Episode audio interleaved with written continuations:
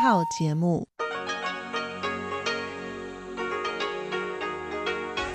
ที่นี่สถานีวิทยุเรดิโอไต้หวันอินเตอร์เนชันแนล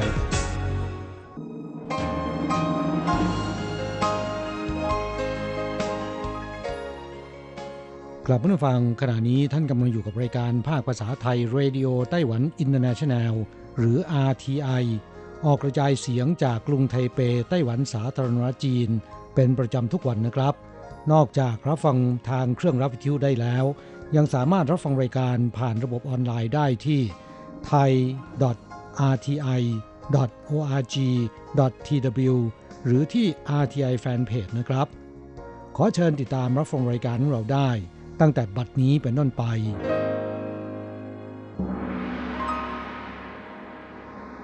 สวัสดีครับผู้ฟังที่รักและคิดถึงทุกท่าน กระผมอโศกศรีจันทร์พร้อมกับคุณอัญชันกลับมาพบกับผู้ฟังอีกเช่นเคยนะครับ ในช่วงของสโมสรผู้ฟัง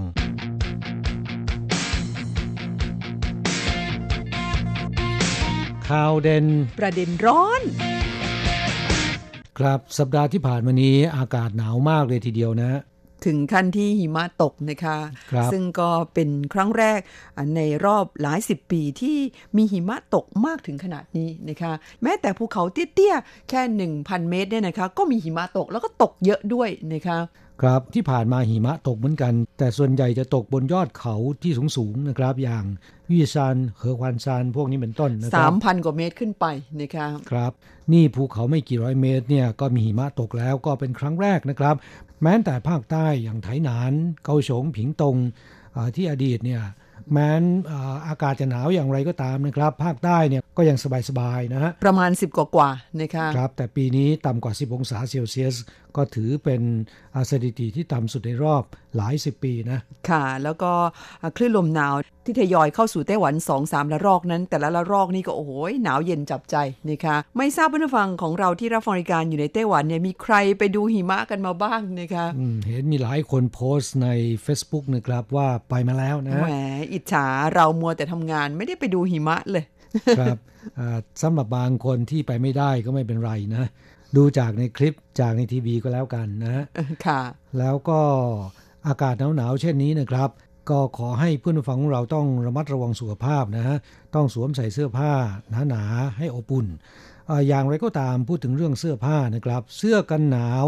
เสื้อซับในที่เราแนะนำไป บอกว่าเป็น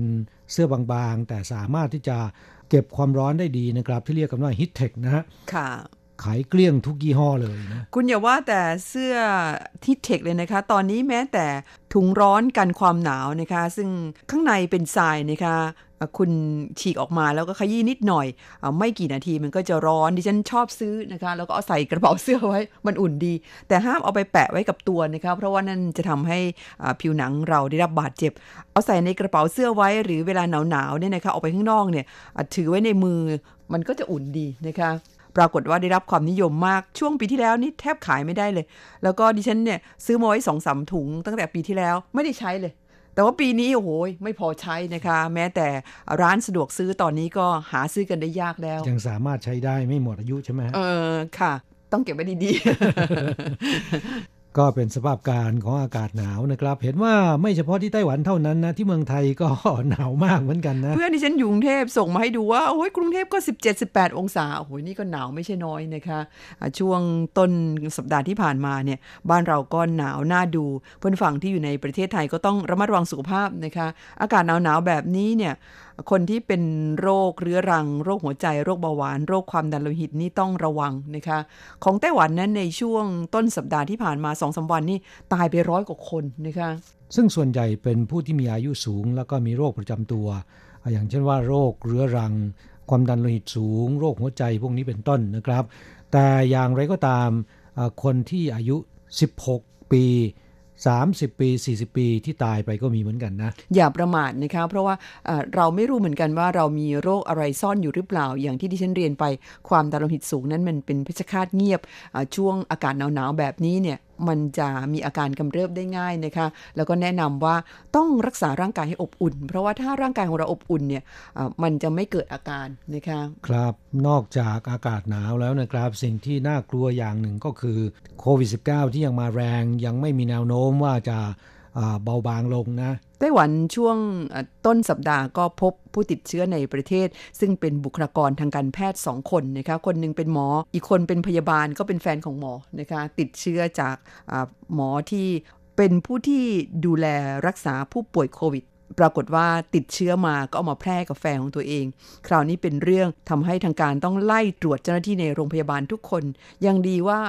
ไม่มีการแพร่กระจายออกไปนะคะครับก็เป็นเรื่องน่าแปลกนะในไต้หวันมีคนติดเชื้อแล้วนะครับ เวลาไปตรวจผู้ สัมผัสใกล้ชิดแล้วเนี่ยปรากฏว่าไม่มีอาการติดเชื้อเลยแม้แต่รายเดียวนะแต่แทบจะทุกครั้งนะครับ ค่ะ นี่ติดแค่แฟนเขาคนเดียวนะคะที่อาจจะใกล้ชิดมาก แต่ว่าคนอื่นที่ทำงานร่วมกัน ปรากฏว่าไม่มีคนติดเชื้อนะคะคือผลตรวจเป็นลบทั้งหมด เพราะฉะนั้นก็วางใจได้ระดับหนึ่งกระนั้นก็ตามตอนนี้เนี่ยนะคะในหลายเมืองอย่างเช่นเถาหยวนเนี่ย เขายกเลิกกิจกรรมทั้งหมดที่จะจัดขึ้นในช่วงตรุษจีนนี้แล้วนะคะคหรือแม้แต่เมืองใกล้เคียงบางเมืองเนี่ยก็ประกาศยกเลิกจัดกิจกรรมวิสาหกิจต่างๆเนี่ยก็ยกเลิกการจัดงานเลี้ยงประจำปี หรือที่เรียกกันว่าเวยยานะคะสถานีของเราก็ยกเลิกไปด้วย ครับ อดเลยนะฮะเพื่อนผู้ฟังหลายคนอาจจะสงสัยว่าโรงพยาบาลที่ว่านี้มันอยู่ที่ไหน จริง ๆ แล้วกฎระเบียบของทางการเนี่ยก็ห้ามเปิดเผยนะครับ แต่พ่อเมืองเถาหยวนออกมาแถลงข่าวแล้วนะฮะแสดงว่าโรงพยาบาลนี้อยู่เถาหยวนนะค่ะแล้วก็อยู่ที่จงลี่ใกล้ๆบ้านคุณอัญชัน บ้านคุณด้วยทำเอาเสียวเลยนะคะเพราะฉะนั้นใครที่ทำงานอยู่แถวๆนิคมอุตสาหกรรมจงลี่เนี่ยช่วงนี้ดิฉันว่าพยายามอย่าไปในสถานที่ที่มีคนแออัดนะคะครับ แล้วก็ต้องสวมใส่หน้ากากอนามัยอยู่เสมอ หากว่าคุณไปในสถานที่ที่ปิดมิดชิดหรือในร่มนะคะ ห้างสรรพสินค้า ห้างขายส่งอะไรพวกนี้ ต้องสวมใส่หน้ากากอนามัยกันนะคะ แล้วก็หมั่นล้างมือให้สะอาดค่ะกราบนอกจากสถานการณ์โควิดที่น่าเป็นห่วงแล้วนะครับ อีกเรื่องหนึ่งที่เป็นเรื่องน่าปวดหัวสำหรับรัฐบาลนะ ก็คือเรื่องของประชากรลดน้อยลง วันนี้เรามีเรื่องราวที่น่าสนใจมาเล่าให้ฟังกันนะครับ ค่ะเรื่องของอัตราการเกิดในไต้หวันที่ต่ำมากนะคะต่ำมาหลายปีแล้วเป็น 10บสปี แล้วรัฐบาลก็พยายามหาทางแก้ไขนะคะ แต่ว่าก็ยังไม่ได้ผลสักที และมาในช่วงสิ้นปีนี้สถิติล่าสุดของปีที่แล้วเนี่ยออกมาแล้วนะคะ ก็ทำให้รัฐบาลยิ่งต้องเพิ่มความกังวล เนื่องจากว่าปี 2020 ที่ผ่านมา คนเกิดน้อยกว่าคนตายถึง 7,900 กว่าคน ครับก็เป็นปีแรกที่เกิดน้อยตายเยอะนะฮะ ค่ะ สถิติบอกว่าปี 2020 จำนวนคนเกิดเนี่ย 16,500 กว่าคน ขณะที่จำนวนคนตายเนี่ย 173,000 กว่าคน ตายมากกว่าเกิด 7,907 คนทำให้ประชากรไต้หวันลดลงเป็นครั้งแรกในประวัติศาสตร์ ครับและจากการวิเคราะห์เนี่ยนับจากนี้ไป ประชากรไต้หวันจะลดลงไปเรื่อยๆนะฮะและผู้เชี่ยวชาญยังออกมาเตือนว่านะคะปีนี้เนี่ยคนเกิดน่าจะต่ำกว่า 1 6 0 0 0 0 คนนะคะจึงแนะให้รัฐบาลเนี่ยหันมาส่งเสริม ให้ประชากรสูงวัยกลับเข้าสู่ตลาดแรงงานอีกครั้งหนึ่ง เพื่อแก้ไขปัญหาการขัดแคลนแรงงาน แล้วก็หันให้ความสำคัญกับปัญหาอัตราการสมรสของคนไต้หวันที่ลดน้อยลง เพราะนักวิชาการมองว่า อัตราการเกิดที่ต่ำนั้นเป็นเพราะว่าคนไต้หวันแต่งงานช้า และแต่งงานน้อยลงนั่นเอง แนวทางการแก้ไขก็คือ ให้เร่งหาทาง แก้ไขปัญหา อัตราการสมรสที่ลดลงก็คือพยายามส่งเสริมให้คนหนุ่มสาวเนี่ยแต่งงานกันมากๆหน่อยนะคะคเพราะเขามองว่าอัตราการเกิดที่น้อยเป็นเพราะว่าคนแต่งงานน้อยนั่นเองครับบางคนแต่งงานแล้วก็ไม่อยากมีลูกนะฮะ สถิติการสมรสของคนไต้หวันในปี 2020 นะคะ พบว่า คนไต้หวันปีที่แล้วเนี่ยสมรสกัน 121,702 คู่ ลดลงจากปี 2019 คือปีก่อนหน้านู้นถึง 12,800 กว่าคู่นะ ครับในจำนวนนี้มีสัดส่วนที่ค่อนข้างสูงนะฮะจดทะเบียนยาค่ะ คือแต่งแล้วก็หย่าว่างั้นเถอะนะคะผู้เชี่ยวชาญชี้ว่าจำนวนคู่สมรสของปีที่แล้วคือ 120,000 กว่าคู่เนี่ยสามารถนำมาใช้อ้างอิงเพื่อคาดการ จำนวนเด็กที่จะเกิดใหม่ในปีนี้ได้ ก็คือปีที่แล้วแต่งงานเนี่ยเขาอาจจะมามีลูกกันในปีนี้นะคะครับแล้วก็ทำให้คาดการได้ว่าในปี 2021 เนี่ยเด็กเกิดใหม่เนี่ยไม่เกิน 1 6 0 0 0 0 คนแน่นอนทำสถิติต่ำสุดในรอบหลายสิบปีนะครับ ด้วยเหตุนี้เองผู้เชี่ยวชาญจึงพยากรณ์ว่า ในปี 2040 หรืออีก 20 ปีข้างหน้าเนี่ย ประชากรไต้หวันจะลดลงเหลืออยู่ประมาณแค่ 22 ล้านคน คือลดลงไปประมาณล้านกว่าคนนะคะครับและทุกๆ 5 คนจะมี 1 คนเป็นคนที่สูงวัยนะครับ อายุ 65 ปีขึ้นไปนะ ค่ะ เขาชี้ถึงปัญหาที่ไต้หวันจะเผชิญในอีก 20 ปีข้างหน้า ไม่เฉพาะจำนวนประชากรที่ลดลงเท่านั้น ปัญหาสำคัญอีกประการหนึ่งก็คือ โครงสร้างประชากรที่แปรเปลี่ยนไปมาก สังคมไต้หวันจะมีแต่คนสูงอายุ แล้วก็ประชากรจะลดลงอย่างรวดเร็วนะคะครับ วิธีแก้ปัญหาก็คือเปิดให้คนต่างชาติ โดยเฉพาะคนงานต่างชาติที่ทำงานดีเนี่ย น่าจะมีถิ่นที่อยู่ และสามารถมาอยู่ในไต้หวันได้นะฮะ อันนี้ผู้เชี่ยวชาญชื่อคุณธนาใช่ไหมคะแนะนำแต่ผู้เชี่ยวชาญเขาแนะนำอย่างนี้นะคะว่า การที่จะทำให้สังคมไต้หวันมีความมั่นคงมากขึ้น โดยไม่ได้รับผลกระทบจากปัญหาประชากรที่ลดลงก็คือ รัฐบาลนอกจากให้เงินอุดหนุนในเรื่องของการสมรสการมีบุตรแล้ว แค่นี้ไม่พอนะคะ สิ่งสำคัญที่สุดก็คือต้องทำให้คนหนุ่มสาวเนี่ยเขามีความรู้สึกว่า มีความมั่นคงในชีวิตแล้วก็หน้าที่การงาน แม้ฟังดูมันก็หรูแต่มันกว้างเหลือเกินจะทำยังไงล่ะคะ ครับอันดับแรกเนี่ยผมว่าต้องอสร้างสภาพแวดล้อมสำหรับการเลี้ยงลูกที่ดีนะฮะหมายถึงว่ามีเนอร์เซอรี่มีสถานที่ดูแลเด็กพร้อมเพรียงนะครับ อย่างนึงทุกวันนี้เนี่ยค่าใช้จ่ายแพงของรัฐบาล แม้นราคาจะถูกนะครับ แต่ก็เข้ายากนะ มีไม่เยอะนะครับ เพราะฉะนั้นจึงแย่งกันเข้า เมื่อคนที่เขาแต่งงานแล้วอยากจะมีลูกเจอปัญหาว่าแหมมีลูกมาจะให้ใครดูแล แล้วก็สถานเลี้ยงดูเด็กเนี่ยมันมีไม่มากนะคะ หลายคนก็อาจจะชะงักนะคะหรือเขาบอกว่าอย่างปีที่แล้วที่แต่งงานไป1นึ่งแสนสองหมื่นกว่าคู่เนี่ยในจำนวนนี้เนี่ยเนื่องจากว่าส่วนใหญ่แต่งงานกันเมื่ออายุมากนะคะคือคนไต้หวันแต่งงานช้าอยู่แล้ว ก็คือ เฉลี่ยเนี่ยผู้หญิงประมาณ 30-31 ปีนะคะผู้ชายก็ 30 กว่าปีขึ้นไป แต่งานช้าอยู่แล้ว คนที่มีลูกคนแรกได้เนี่ยก็มีไม่มาก บางคนอยากมีแต่ไม่มี หรือบางคนไม่อยากมีเลยนะคะคและคนที่มีลูกคนแรกแล้วเนี่ยโอกาสที่จะมีคนที่สองก็น้อยมาก ครับ เพราะฉะนั้นประชากรลดน้อยลงเป็นประเด็นวาระแห่งชาติเลยทีเดียวนะครับและท่ามกลางวิกฤตสังคมไต้หวันที่ปรากฏสภาพการเกิดน้อยตายเยอะ หรือจะเรียกได้ว่าเกิดน้อยตายยากก็ไม่ผิดนะครับ แต่เพื่อนฟังทราบไหมครับว่านครเถาหยวนในปี 2563 ที่ผ่านมานะครับ มีเด็กเกิดใหม่ 22,450 คน ตาย 11,310 คน ประชากรเพิ่มขึ้นตามธรรมชาติ 11,140 คน จัดเป็นเมืองที่มีอัตราการเพิ่มขึ้นของประชากรมากที่สุดในไต้หวัน เป็นเมืองที่มีสภาพการเกิดมากกว่าตายนะครับค่ะ สาเหตุที่เป็นเช่นนี้เนี่ยก็มาจากปัจจัยหลายรายการด้วยกันอย่าง เช่นว่าเถาหยวนมีสวัสดิการดีนะครับจ่ายเงินอุดหนุน คุณแม่ที่ให้กำเนิดบุตรมากสุด หมายถึงว่าในเกาะไต้หวันนะครับ ไม่รวมเกาะรอบนอกนะฮะ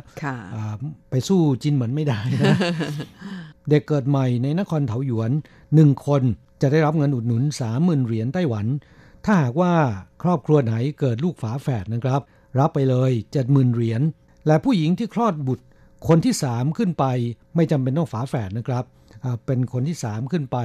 จะให้เงินอุดหนุนคนละ 45,000 เหรียญนนะโอ้โหไม่น้อยเหมือนกันนะคะครับ และไม่เพียงเท่านี้เด็กที่มีอายุ 1 ขวบถึง 3 ขวบนะครับ หากว่าพ่อแม่เลี้ยงดูเอง จะได้รับเงินช่วยเหลือค่าเลี้ยงดูลูกเนี่ยเดือนละ 3,000 เหรียญต่อคนเป็นเวลา 2 ปีนะครับค่ะเท่ากับว่า 2 ปีนี้จะได้รับเงินอุดหนุนค่าเลี้ยงดูลูก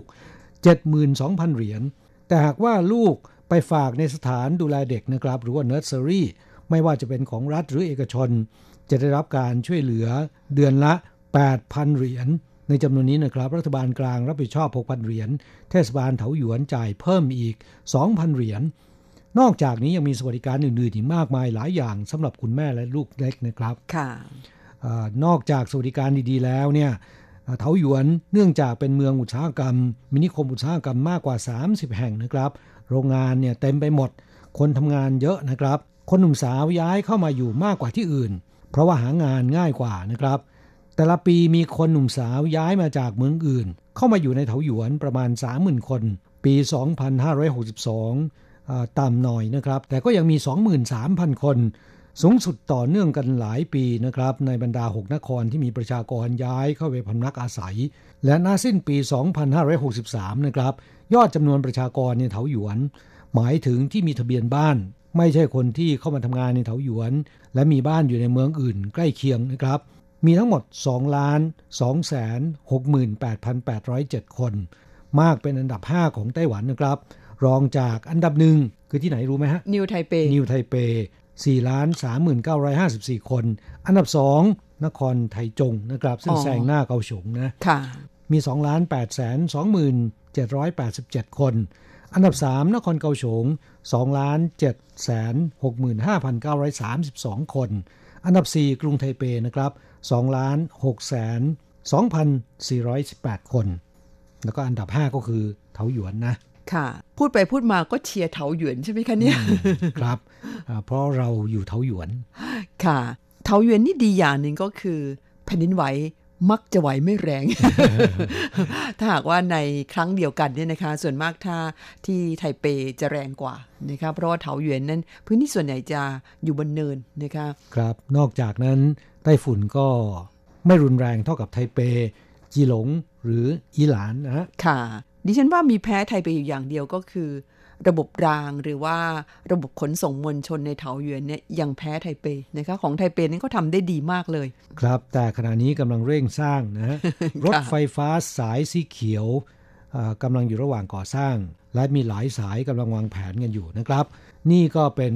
ปัญหาวิกฤตสังคมไต้หวันที่ประชากรลดน้อยลง คนมีอายุสูงเพิ่มมากขึ้นนะครับ และลงท้ายมาที่นครเถาหยวน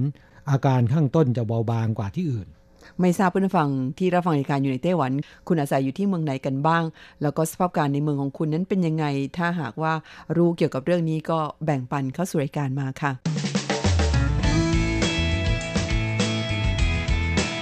คลายความทุกข์ปันความสุขครับช่วงนี้มาตอบจดหมายของผู้ฟังนะครับ ฉบับแรกนั้น เป็นจดหมายที่เขียนด้วยกระดาษนะครับ จดหมายแบบดั้งเดิม ซึ่งผมก็ไม่ก็ได้จับต้องมาเป็นเวลานานแล้วนะฮะกลายเป็นของมีค่าไปซะแล้วอ่าเป็นจดหมายของอาจารย์เกษมทั้งทองนะครับ บอกว่าห่างหายจากการเขียนจดหมายอ่าแบบดั้งเดิมเนี่ยไปร่วมปีเลยทีเดียวนะฮะ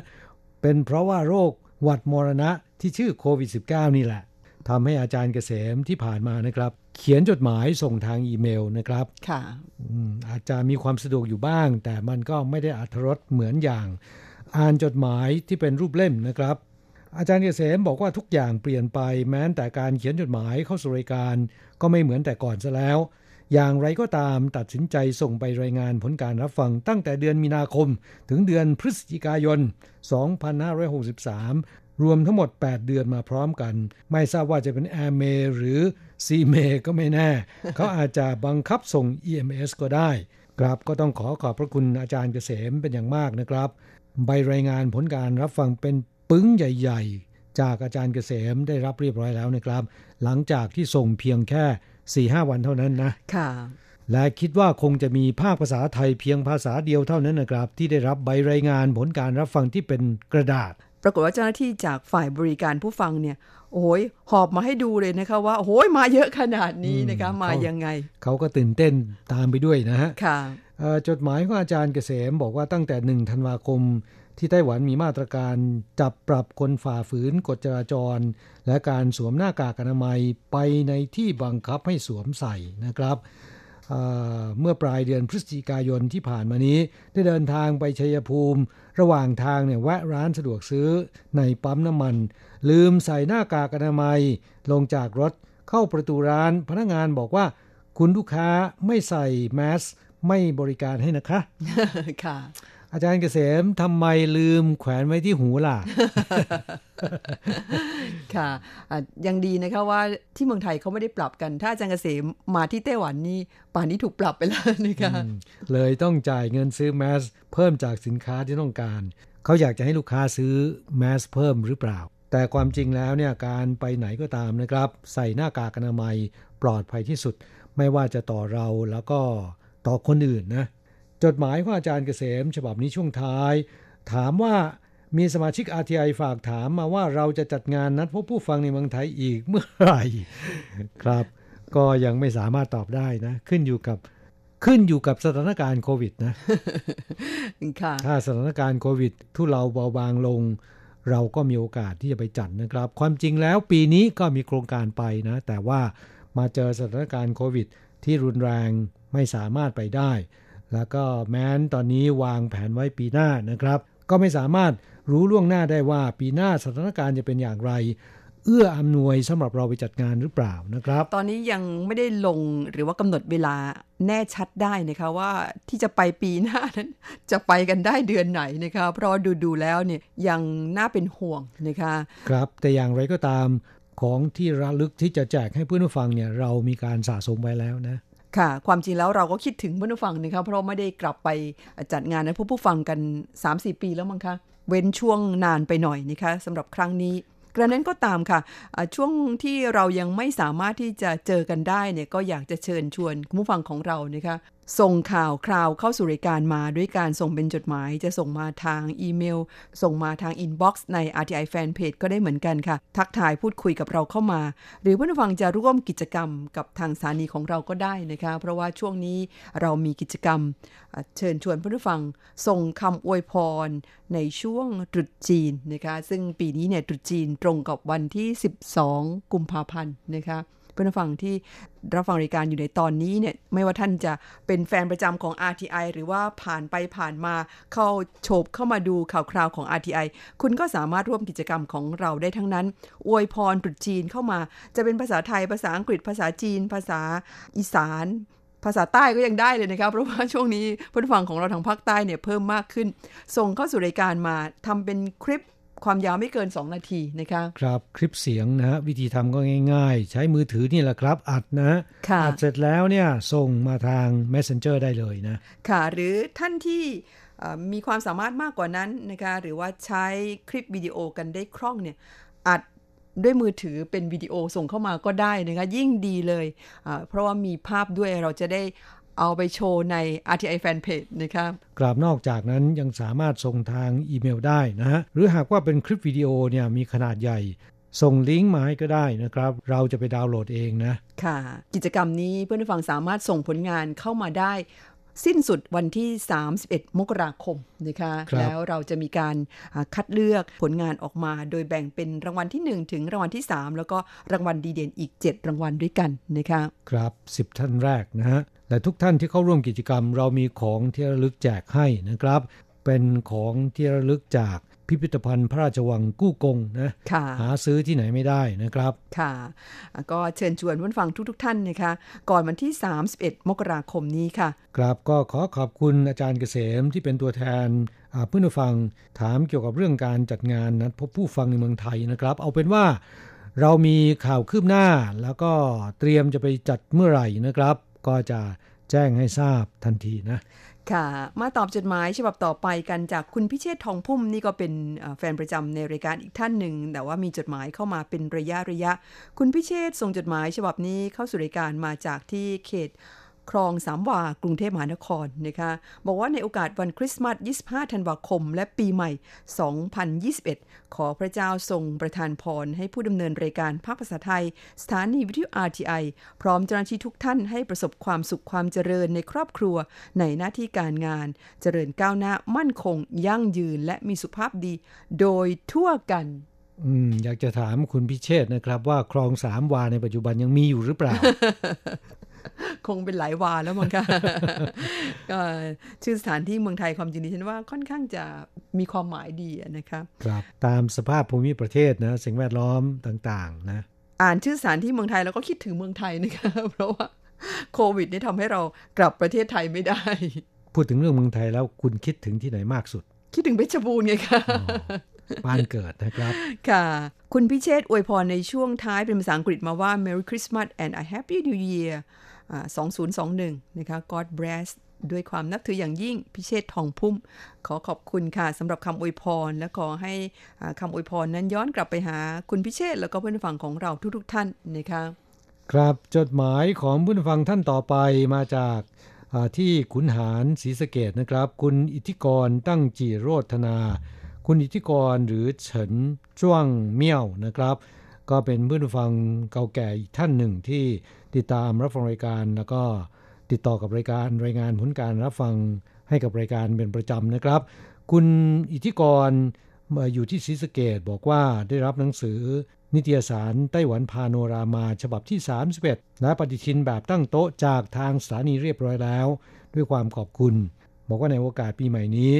ก็ขออาราธนาคุณพระศรีรัตนตรัย พร้อมสิ่งศักดิ์สิทธิ์ในสากลโลก จงได้ช่วยปกปักรักษาคุ้มครอง อำนวยพรให้ทุกๆทท่าน และทุกๆคนของครอบครัว ประสบโชคดีทุกสิ่งทุกด้าน สมปรารถนาตลอดไป ขอขอบพระคุณคำอวยพรดีๆของคุณอิทธิกรนะครับ ก็เช่นกันขอให้คุณและครอบครัวเนี่ยจงมีความสุข ราบรื่น คลาดแคล้วจากโรคภัยอันตรายทั้งหลายทั้งปวงนะครับ รวมทั้งเพื่อนผู้ฟังของเราทุกๆทท่านด้วย คุณอิทธิกรไม่ทราบว่าตอนนี้เรื่องของโควิดเนี่ยยังกังวลใจอยู่หรือเปล่านะครับขณะที่ขับรถไปเติมน้ำมัน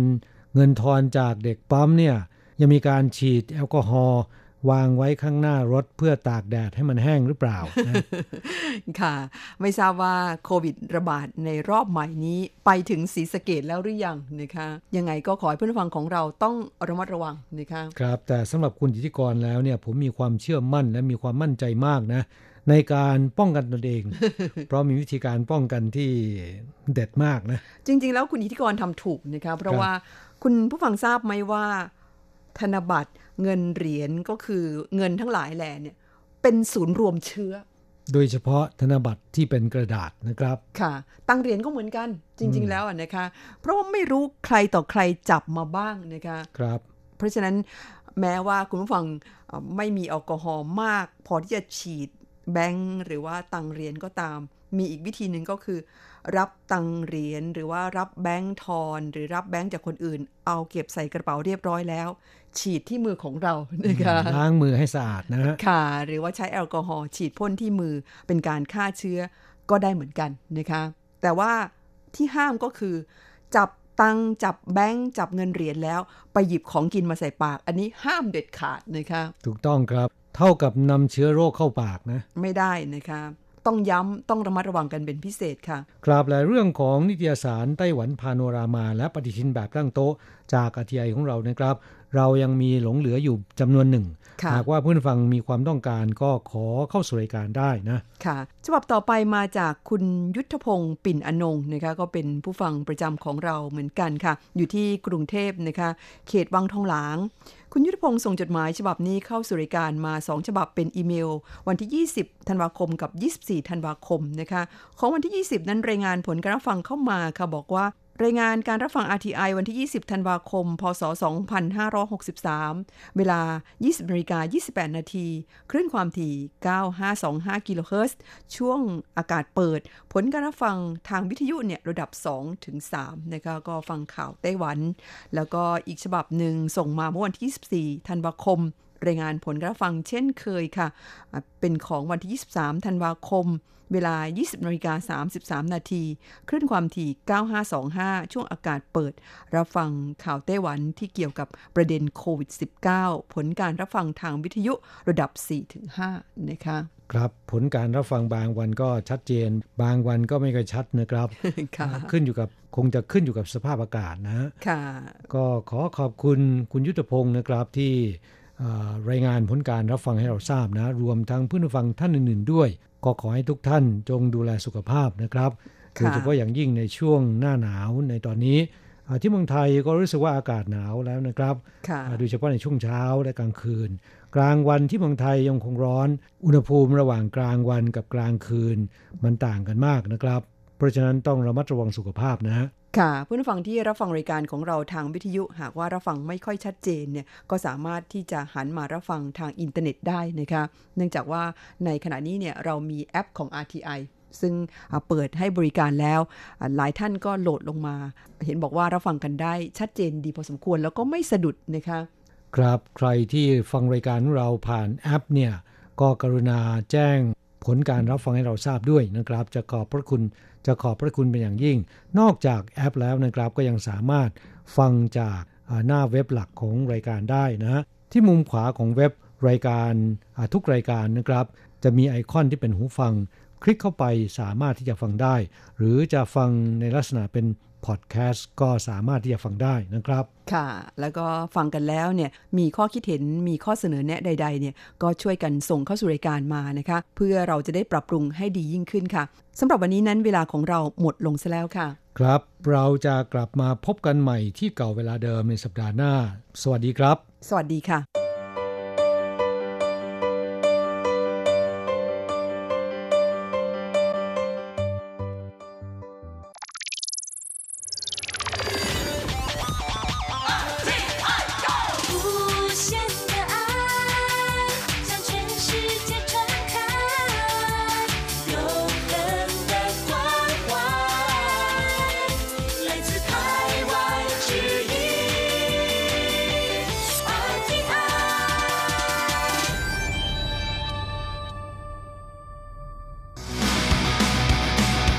อย่างนี้เป็นยังไงนะ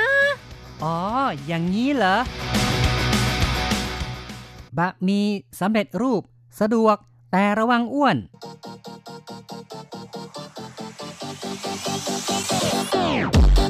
อย่างนี้คุณจะว่ายังไง สวัสดีครับ คุณผู้ฟังที่รักครับ พบกันอีกแล้วใน อย่างนี้คุณจะว่ายังไงนะครับ ผมแสงชัยกิตติภูมิวงศ์ค่ะ ดิฉันรัชรัตน์ยนต์สุวรรณค่ะ ในครั้งนี้เราจะคุยกันถึงเรื่องของบะหมี่สำเร็จรูปนะครับ บางคนก็เรียกว่าบะหมี่กึ่งสำเร็จรูปค่ะ แต่ว่านั่นคนไทยก็ชอบเรียกกันว่ามาม่านะคะ นั่นนะสิครับ ก็เรียกตามยี่ห้อตามความเคยชินนะครับ แต่ว่าภาษาจีนเนี่ยก็จะเรียกกันว่าเผ่าเมี่ยน หรือว่าสู้สือเมี่ยนนะครับ หรือว่าเซิงลี่เมี่ยนก็มีเหมือนกัน ซึ่งก็จะมีความหมายต่างกันนะครับเผาเมียนนี่ก็แปลว่าบะหมี่ที่ต้องแช่นะครับ คือก่อนรับประทานก็ต้องไปแช่น้ำก่อน แช่น้ำร้อนนะครับ ส่วนคำว่าสู้สือเมียนก็คือบะหมี่แบบรวดเร็วคำว่าสู้สือก็คือรับประทานเร็วนะครับบะหมี่รวดเร็ว และคำว่าเซิงลี่เมียนก็หมายถึงว่าตอนเหนื่อยๆเนี่ยนะครับ ได้กินไปสักห่อหนึ่งสักชามหนึ่งก็จะมีแรงมีพลังขึ้นมาบะหมี่เติมพลังทำนองนี้นะครับ แล้วก็จีนแผ่นดินใหญ่ก็จะเรียกกันว่าฟังเปี้ยนเมี่ยนนะคะครับก็บะหคือมี่ที่สะดวกสะดวกนะครับฟังเปี้ยนก็แปลว่าสะดวก ฟังเปี้ยนเมี่ยนก็คือบะหมี่สะดวกครับค่ะ แต่ว่าคนมาเลเซียกับคนสิงคโปร์ก็จะเรียกกันว่าไข่โสเมี่ยนนะคะ หรือว่าเผ่าเมี่ยนก็ได้ค่ะ ครับ ก็ไขว้โสก็คือบะหมี่ที่สุกเร็วนะครับ ก็คือ คงจะแช่น้ำปุ๊บก็สุกขึ้นมา จริงๆ เนี่ย ถ้าจะว่าไปแล้วบะหมี่แบบนี้นี่เขาก็ทำให้มันสุกขึ้นมาระดับหนึ่งแล้วนะครับค่ะแล้วก็เมื่อแช่น้ำก็สามารถรับประทานได้เลยครับ คนมาเก๊ากับคนฮ่องกงนะคะ ก็จะเรียกกันว่า จี้สือเมี่ยนก็คือบะหมี่ที่รับประทานได้ทันทีประมาณอย่างนี้นะคะทันะครับ จีสือเมี่ยนจีสือเมี่ยนนะครับ ก็ค่ะรับประทานทันทีครับ ค่ะบะหมี่สำเร็จรูปนี่ในเมืองไทยนี่ก็นิยมเอามาผัดนะคะ อย่างมาม่าหรือว่ายำยำๆอะไรอย่างนี้นะคะ ก็ผัดแล้วก็ใส่เครื่องปรุงเข้าไป โอ้รสชาตินี้จิดจ๊าดเลยค่ะ ครับ ก็คือวิธีการรับประทานของชาวไทยเรานั้นเนี่ยนอกจากจะรับประทานด้วยการชงน้ำร้อนนะครับ ก็ยังมีการดัดแปลงนำไปทำเป็นยำเอยหรือนำไปผัดด้วยนะครับ ค่ะสำหรับในไต้หวันเขาบอกว่า ที่หมู่เกาะจินเหมินนะคะ ก็นิยมเอาบะหมี่กึ่งสำเร็จรูปนี้ไปผัดเหมือนกันนะคะ คล้ายๆ กับเมืองไทยค่ะ ก็คือผ่านการลวกแล้วก็เอาไปผัดอีกที ใส่ผักใส่เนื้อเข้าไปนะคะ ถือว่าเป็นความนิยมอย่างหนึ่งค่ะ ใช่ก็ถือว่าการรับประทานแบบมีการเปลี่ยนแปลงไปบ้างนี่ก็เป็นสิ่งที่ในหลาย ๆ ที่หลาย ๆ ประเทศก็มีการดัดแปลงอย่างแน่นอน แม้แต่ปัจจุบันนั้นในไต้หวันเวลาที่ไปรับประทานบะหมี่ในร้านเนี่ยบางทีเขาก็ใช้บะหมี่ก้อนที่เป็นบะหมี่กึ่งสำเร็จรูปแบบนี้นำมาปรุงอาหารให้ลูกค้ารับประทานนะครับค่ะ และยังมีอีกอย่างหนึ่งนะคะ ก็คือบะหมี่กึ่งสำเร็จรูปอย่างในไต้หวันนี้ยี่ห้อเจ้าชายน้อย หรือว่าเสี่ยวหวังจือเมี่ยนนะคะ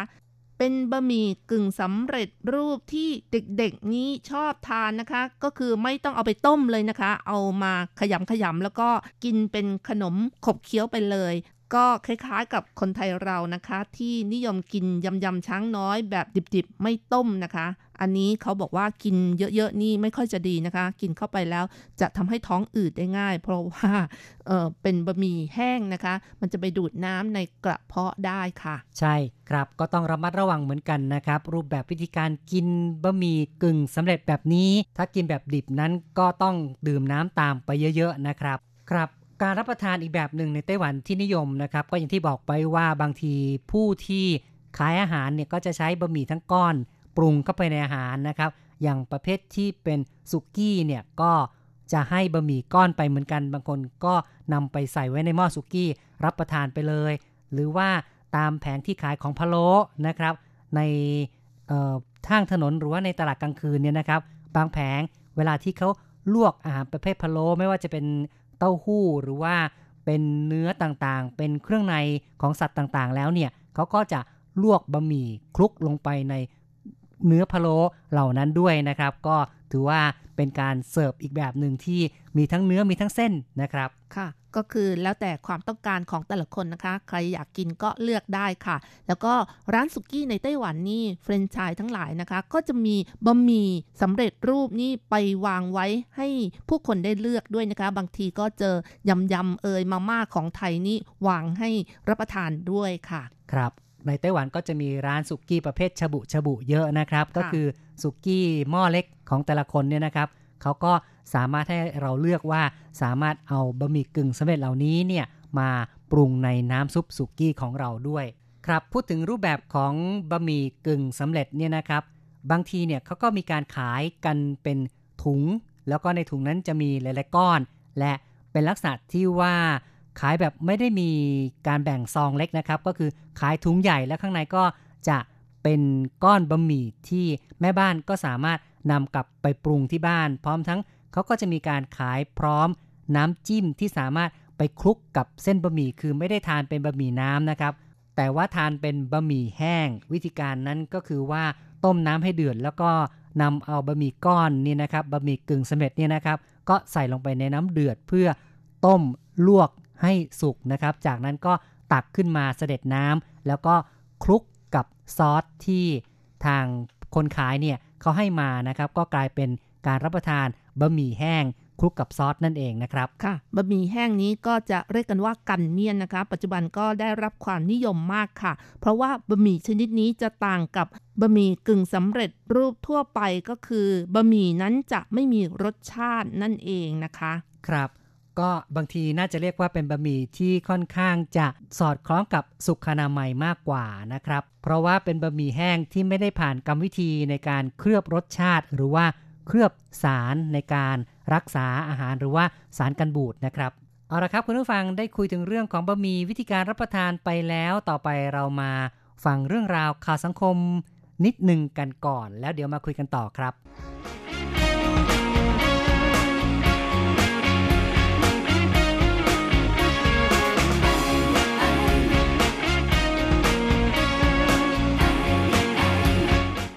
บะหมี่สำเร็จรูป สะดวก แต่ระวังอ้วน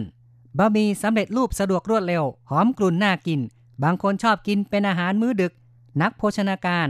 เกามินมินเตือนว่า บะหมี่สำเร็จรูปมีแคลอรี่สูง เกลือสูง ไขมันสูง แม้จะสะดวกแต่ควรกินพอประมาณ เกามินมินรวบรวมข้อมูลแคลอรี่ บะหมี่สำเร็จรูป 20 ชนิด ในไต้หวันบะหมี่ยอดนิยมมีแคลอรี่สูงถึง 576 กิโลแคลอรี่ ไขมัน 29 กรัม แคลอรี่สูงเกินกว่าที่ควรจะรับประทาน 1 มื้อเกือบ 2 เท่าตัว ขณะที่ไขมันสูงกว่าถึง 1 เท่าตัว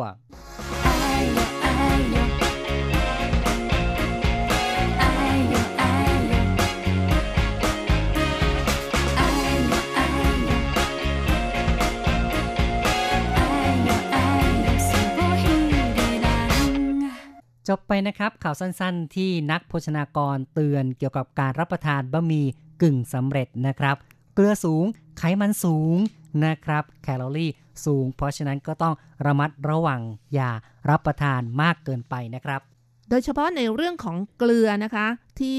เรียกกันว่าโซเดียมค่ะ ถ้ากินเข้าไปปริมาณมากก็จะส่งผลต่อร่างกายมากมายเลยค่ะ โซเดียมก็คือเกลือชนิดหนึ่งที่มีความสำคัญต่อการควบคุมสมดุลน้ำและของเหลวในร่างกาย ซึ่งก็สามารถควบคุมระบบความดันโลหิต แล้วก็การทำงานของเซลล์ประสาทและกล้ามเนื้อทั้งหลายค่ะ ตลอดจนการดูดซึมสารอาหาร และเกลือแร่ในไต และลำไส้เล็กด้วยนะคะ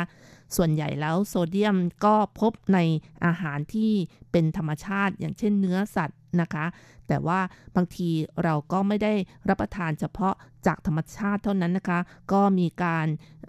รับประทานในส่วนของพวกเครื่องปรุงทั้งหลาย พวกแกงเอ่ยพวกน้ำปลาเอ่ยพวกนี้ก็มีโซเดียมสูงค่ะ โดยเฉพาะอย่างยิ่งอาหารสำเร็จรูป วัตถุปรุงรสทั้งหลายนะคะ พวกขนมกรุบกรอบที่ใส่ผงฟูทุกชนิดก็จะมีโซเดียมสูงค่ะ แน่นอนนะครับ เพราะฉะนั้นเนี่ยโซเดียมก็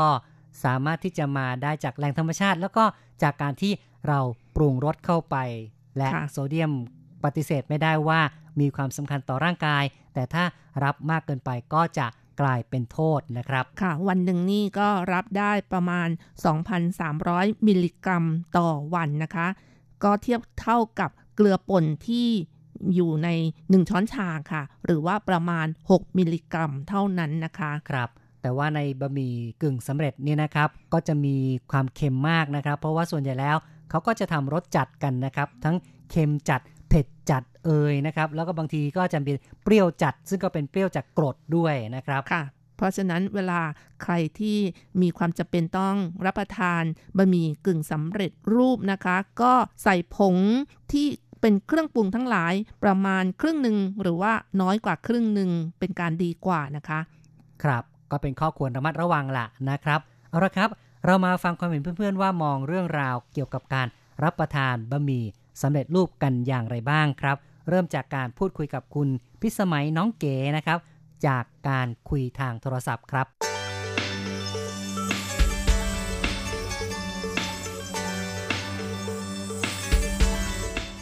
บะหมี่สำเร็จรูปหรือว่าเผาเมี่ยนนะครับ ไม่ทราบว่าคุณน้องเก๋นี่ นิยมไม่เอ่ยบะหมี่สำเร็จรูปเนี่ยบะหมี่สำเร็จรูปไม่นิยมค่ะอาจารย์ เพราะว่าไม่ค่อยได้ซื้อกิน เหรอไม่ชอบเหรอครับ ใช่ค่ะไม่ชอบค่ะ เพราะว่ารู้ว่าบะหมี่มันมันเป็นอาหารขยะก็เลยก็เลยไม่ค่อยจะซื้อทานนะคะอาจารย์แล้วโดยส่วนตัวไม่ค่อยจะชอบกินเท่าไหร่อะไรอย่างเงี้ยค่ะอาจารย์ เลอครับเป็นพวกใช่ค่ะเหมือนถ้าจะกินก็เหมือนโฮโกอะไรอย่างเงี้ยค่ะ เหมือนเราต้มเองทำเองอะไรอย่างเงี้ยก็จะเอาบะหมี่ไทยมาใส่มากอะไรอย่างเงี้ยส่วนมากจะไม่ก็จะแบบปรุงแต่งเอา บางทีก็จะเป็นแบบพวกเส้นก๋วยเตี๋ยวแล้วก็เส้นวุ้นเส้นนี้มากกว่าค่ะ แล้วเวลาไปโรงเรียนก็จะทำแต่ยำวุ้นเส้นไปไปไปอวดฝีมือว่าเราคนไทยนะยำฝีมือไทยอะไรอย่างเงี้ยส่วนมากจะเป็นยำวุ้นเส้นค่ะอาจารย์ที่ขึ้นชื่ออะไรเงี้ย เพราะฉะนั้นก็คือว่าได้รับประทานน้อยมากว่างั้นเถอะใช่ไหมครับ ใช่ค่ะ รับประทานน้อยมากค่ะ มาไต้หวันนี้ได้กินกี่ครั้งแล้วเนี่ย นับนับได้ไม่ถึงห้าครั้งหรือหกครั้งประมาณนี้อาจารย์ไม่ถึงสิบครั้งเลย โอ้ไม่อยากเชื่อเลยไม่ทานเลยค่ะอาจารย์นะครับเนี่ยจริง ๆ แล้วบะหมี่ก็ถือว่าคนไทยจะชอบมาม่ายำยำประเภทนี้นะครับรสจัดแซ่บๆอย่างเงี้ยชอบกันมากเลย แต่ว่าคุณน้องเก๋นี่เรียกว่าไม่ไม่ค่อยจะแตะเลยนะครับ นับว่าไม่ทานเลยค่ะไม่ค่อยได้แตะเลยอาจารย์ เป็นคนที่มีวินัยในการรับประทานดีอย่างมากเลยนะครับ เนี่ยก็ถือว่าใส่ใจต่อสุขภาพมากเลยนะครับ มาไต้หวันน้ำหนักแค่ห้าสิบเอ็ดตอนนี้ก็ห้าสิบเอ็ดห้าสิบสองะค่ะอาจารย์ก็จะไม่ขึ้นเลยมั้อ๋อก็พยายามรักษาน้ำหนักด้วยนะครับใช่ค่ะครับ เคล็ดลับที่บอกไว้คือก็พยายามรับประทานของที่ทานเอง เป็นของที่สดปรุงเองเป็นหลักด้วยนะครับ ไม่ค่อยได้ซื้อเลยใช่ไหมครับใช่ค่ะอาจารย์อะไรนะคะ ได้ซื้ออาหารข้างนอกรับประทานบ้างไหมครับ น้อยมากค่ะอาจารย์ส่วนมากจะทำกินเองค่ะจะทำกินเอง เพราะว่าทั้งโรงครัวนั้นคือของเราเองหมดเลยอะไรอย่างเงี้ยดีจังเลยจะมีเวลาทำดีจังเลยน้ำเต้าหู้ก็ต้มทานเองน้ำใบเตยก็ต้มทานเองอะไรอย่างเงี้ยค่ะอาจารย์เพราะว่าปลูกใบเตยไร้อะไรอย่างเงี้ย ส่วนมากจะทำทำทำเองค่ะอาจารย์ แล้วคนที่รับประทานบ่อยๆ นี่คุณน้องเก๋มีข้อเตือนใจเขายังไงบ้างครับ เนี่ย พวกบะหมี่มันใช้แป้งแล้วก็ต้องดื่มน้ำเยอะๆ อะไรประมาณเนี้ยค่ะ เพราะว่ามันเป็นอาหารที่ว่าแห้งอะไรเงี้ย แล้วมันจะต้องขนาดดูว่าเราผสมน้ำร้อนมันยังไม่ค่อยจะพองเลยต้องดูไว้กี่ครับนานแค่ไหนถึงจะพองตัวอะไรเงี้ยแล้วไปอยู่ในร่างกายเราอะไรเงี้ยค่ะ ครับมัก็จะทำให้ร่างกายต้องการน้ำมากอะไรประมาณเนี้ยเปลี่ยนเป็นเส้นก๋วยเตี๋ยวแบบเส้นก๋วยเตี๋ยวบ้านเราอะค่ะอาจารย์เส้นเล็กเส้นใหญ่อะไรอย่างเงี้ยมาก อ๋อ นะครับ คือเส้นแห้งอะนะครับ เส้นจันทร์อย่างเงี้ยน่ะ ใช่ค่ะอาจารย์ อืม นะครับ ก็คือเส้นหมี่เส้นจันทร์ทำเป็นก๋วยเตี๋ยวอะไรอย่างเงี้ยจะจะดีกว่าบะหมี่กึ่งสำเร็จรูปค่ะอาจารย์ ครับ ก็นับว่าเป็นข้อคิดที่ดีเนาะนะครับ ขอบคุณนะครับ ใช่ค่ะอาจารย์ครับสวัสดีคขรัอบบคุณค่ะอาจารย์ สวัสดีค่ะ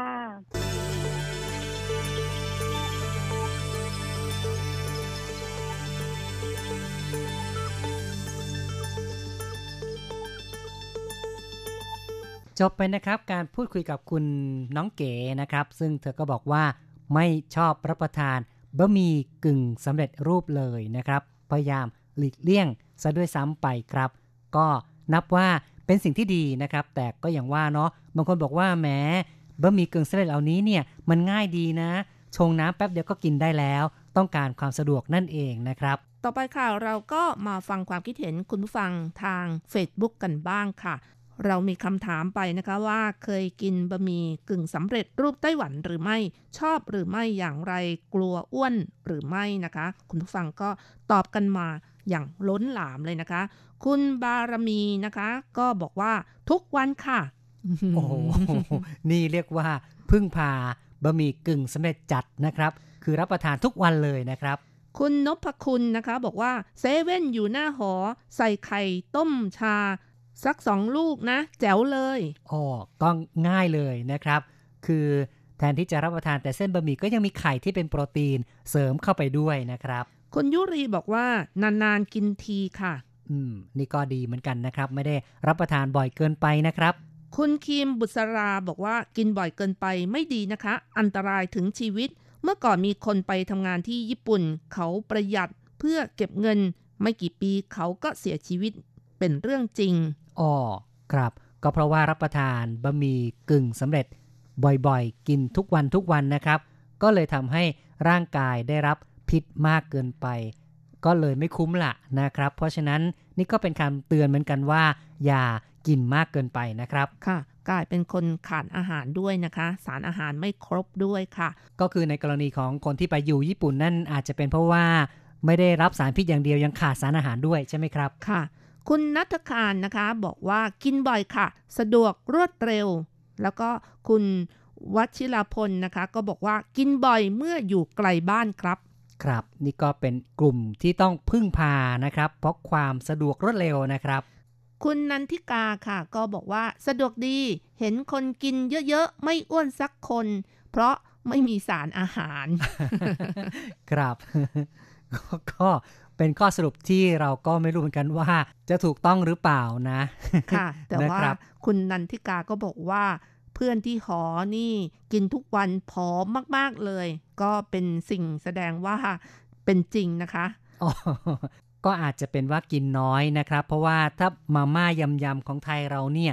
ซองหนึ่งก็นิดเดียวนะครับ ถ้ารับประทานแค่นี้อย่างเดียวก็คงจะได้รับสารอาหารไม่ค่อยจะเพียงพอก็เลยผอมนะครับ ค่ะ ได้รับผงชูรสพวกเอ่อเครื่องปรุงนี้มากเกินไปด้วยมั้ง ต่อไปค่ะ คนที่ใช้นามว่าผมไม่รู้ ผมมาซื้อลูกชิ้นนะคะ ก็บอกว่า ทุกเย็นเลย ตอน5โมงเย็นทำโอพัก 15 นาที มาม่าไวที่สุด แล้วก็ลองหมดมาทุกยี่ห้อแล้ว ครับ นี่ก็เรียกว่านักรับประทานบะหมี่กึ่งสำเร็จตัวยงนะครับ ทุกยี่ห้อเลยได้ทดลองนะครับส่วนคุณอนันต์นะคะก็บอกว่าอยู่บ้านไม่ชอบกินบะหมี่แต่ที่ไต้หวันเขาจัดเป็นประจำ เป็นอาหารเช้าให้คนงานจึงจำเป็นต้องกิน น้ำปรุงรสในซองมีเนื้อหลายชิ้นด้วย เครื่องปรุงใส่นิดหน่อยก็มีรสชาติ อย่างนี้พอไหวอยู่นะครับ ครับ ก็นับว่าเป็นแบบที่มีเนื้อด้วยนะครับ ในไต้หวันนี่เขาก็มีการขายแบบหลากหลายรูปแบบแล้วก็หลากหลายราคามากเลยนะครับค่ะไม่ว่าจะเป็นบะหมี่แบบถูกๆนะครับ 5 บาท 10 บาทก็มี 30 40 เป็นร้อยก็ยังมีเลยนะครับ เดี๋ยวนี้เนี่ย บะหมี่ก็ไม่ใช่ของที่คือบะหมี่กึ่งสำเร็จเนี่ยก็ไม่ใช่ของถูกๆอีกต่อไปนะครับ แบบของราคาแพงๆก็ไม่น้อยเลยครับค่ะ มีบะหมี่กึ่งสำเร็จรูปสูตรฮ่องเต้ถ้วยหนึ่ง248 บาทก็มีขายนะคะ ครับก็เป็นเครื่องยืนยันว่า เดี๋ยวนี้ราคานี่เปลี่ยนไปแล้วก็พยายามทำเป็นของเกรดสูงขึ้นนะครับ แบบนี้นะคะก็ไม่ใช่ว่าผลิตขึ้นมาขายตลอดเวลานะคะ อันนี้ก็คือขายนานๆครั้งนะคะ ครับก็อาจจะเป็นโปรโมชั่นโอกาสพิเศษอะไรอย่างนี้เขาก็จะทำบะหมี่ที่พิเศษเฉพาะราคาแพงๆออกมาขายบ้างนะครับ ต่อไปค่ะคุณคำศรีนะคะ ก็เขียนมาบอกว่า กินประจำเลยครับ ยิ่งตอนเข้าหน้าหนาว ด้วยก็ซดแบบน้ำร้อนๆเลย ครับ ก็ถือว่าชื่นใจเนาะอากาศที่หนาวๆ ได้บะหมี่ร้อนๆสักชามนะครับ ก็ทำให้หายหนาวและหายหิวได้เหมือนกันนะคะ ตอนที่รจรัสมาไต้หวันครั้งแรกนะคะ แล้วก็ขึ้นไปที่อาริซันบนภูเขาสูงค่ะบะหมี่กึ่งสำเร็จรูปเป็นถ้วยนะคะ ถ้วยหนึ่ง50เหรียญไต้หวัน โอ้โห ได้กินแบบร้อนๆนะ รู้สึกว่าชื่นใจนะคะ เพราะว่าอากาศหนาวมากเลยค่ะ ครับ ต่อไปค่ะ คุณวิทยวัฒน์นะคะ ก็เขียนมาบอกว่ากินบ่อยครับ เพราะเข้ากะอ๋อแสดงว่าตอนเข้ากะนี้ไม่ค่อยมีเวลาก็เลยเอาบะหมี่กึ่งสำเร็จรูปมากินกัน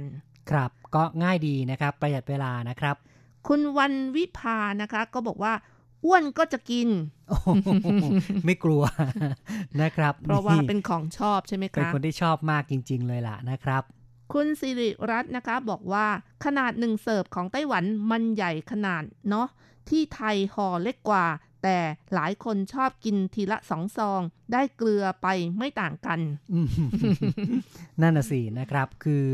ในไต้หวันนี่เขาก็ทำขนาดใหญ่นะครับ แต่ว่าของไทยนี่ก็ชอบที่จะทำแบบเล็กกว่านะครับ ค่ะ ในปัจจุบันนี้รู้สึกว่ามีรสใหม่ออกมานะคะ เป็นแบบเออ ซองหนึ่งมีสี่ก้อน แล้วก็รสชาติอยู่ในเส้นพร้อมเลยค่ะ กินได้จุใจขายตามร้านเซเว่นนะคะ อันนี้เป็นสินค้าใหม่เพิ่งเห็นนะคะ ครับ ก็เป็นลักษณะที่ว่าเขาทำให้มีปริมาณมากขึ้นน่ะนะครับคุณยุรีนะคะบอกว่าเมื่อก่อนทานมากค่ะ แต่พออายุมากขึ้นไม่ทานแล้วค่ะ นานๆทานที ครับอ๋อก็ต้องระวังสุขภาพแหละดีแล้วนะครับ คุณเมสันเอี่ยมศรีนะคะ เขียนมาบอกว่า แต่ก่อนกินครับ กินมาม่าไทยรสชาติที่มันแซ่บจิจาร์ดกินทีละสองซอง มาม่าไต้หวันก็ชอบกินค่อนข้างบ่อย ต่อมาห่วงเรื่องสุขภาพ เนื่องด้วยมาม่าไม่ได้มีคุณค่าทางโภชนาการใด ๆ แล้วก็ยังมีผลต่อร่างกายอีกด้วย เลยเลิกกินครับ เลิกกินมานาน 3-4 ปีแล้ว นี่ก็เป็นอีกตัวอย่างหนึ่งที่เริ่มตระหนักนะครับว่าการรับประทานบะหมี่กึ่งสำเร็จแบบนี้ จะเป็นผลเสียต่อสุขภาพก็ควรจะเลิกนะครับ คุณน้องสุชาดานะคะ ก็บอกว่าไม่ชอบนะ แต่มันสะดวกจริงนี่ก็เพราะจำเป็นน่ะนะครับ ก็เลยต้องรับประทานครับๆคุณอาริยาบอกว่าเลิกกินมานานแล้วค่ะ รักษาสุขภาพ ดีครับ ก็ถือว่า หลายคนเลยนะครับที่รู้ว่ารับประทานมากไม่ดีแล้วก็เลิกได้ ก็จะทำให้สุขภาพดีขึ้น คุณกมลวันบอกว่า ชอบแต่รสชาติเผ่าไช่ของไต้หวันนะคะ อร่อยเปรี้ยวๆดี ใช่ในไต้หวันนี่ก็มีหลากหลายรสชาติจริง ๆ นะครับ มีทั้งหมาล่าด้วย แล้วก็หมาล่ารสเนื้อวัวนี่คนไทยนี่ชอบมากเลยนะคะ โดยเฉพาะยี่ห้อหมั่นหั่นต้าซือ คนที่มาเที่ยวไต้หวันนี่ไปซื้อที่เซเว่นนะคะ เป็นแบบชามๆพกติดกลับไปฝากเพื่อนด้วยนะคะอ๋อเป็นของฝากไปเลยคค่ะรับ ก็เป็นบะหมี่ยอดฮิตของไต้หวันนะนะครับค่ะ คนที่กินก็บอกว่ากลิ่นเครื่องเทศแบบหอมมากเลย แถมยังมี เนื้อวัวเป็นชิ้นใหญ่ ๆ แล้วก็เส้นเหนียวนุ่มคล้ายๆ กับของเกาหลีด้วยค่ะ ครับเขาก็พยายามปรุงนะครับ ทั้งเรื่องของรสชาติของบะหมี่เอง แล้วก็เรื่องของเครื่องปรุงเนี่ยเขาก็พิถีพิถัน ก็เลยทำให้คนนิยมไม่น้อยนะครับ ต่อไปค่ะก็มาฟังความคิดเห็นคุณผู้ฟังทางอีเมลกันบ้างค่ะเริ่มที่อาจารย์เกษมทั้งทองนะคะ เขียนมาบอกว่า เมืองไทยเคยใช้บะหมี่กึ่งสำเร็จรูป เป็นดัชนีชี้วัดเศรษฐกิจของคนไทยมาแล้ว ถ้าบะหมี่กึ่งสำเร็จรูปขายดี แสดงว่าคนไทยยากจนมากขึ้น ถ้าบะหมี่กึ่งสำเร็จรูปขายไม่ดี แสดงว่าคนไทยยากจนน้อยลง ครับก็เป็นสิ่งที่บ่งชี้ว่าพอไม่ค่อยจะมีสตางค์ไปซื้ออาหารที่แพงๆก็จะซื้อบะหมี่กึ่งสำเร็จเนี่ยนะครับ เพราะว่าราคา ถูกนะครับ โดยเฉพาะอย่างยิ่งช่วงสิ้นเดือนใช่ไหมคะ ที่เงินเดือนก็หมดไปแล้ว แล้วเงินเดือนใหม่ก็ยังไม่มา หรือไม่ก็ซื้อหวยหมดแล้วหวยออกมาแล้วก็โดนหวยกินไปอีก ก็ต้องกินมาม่ากันแล้วค่ะ ครับก็อาจจะเป็นไปได้นะครับอืม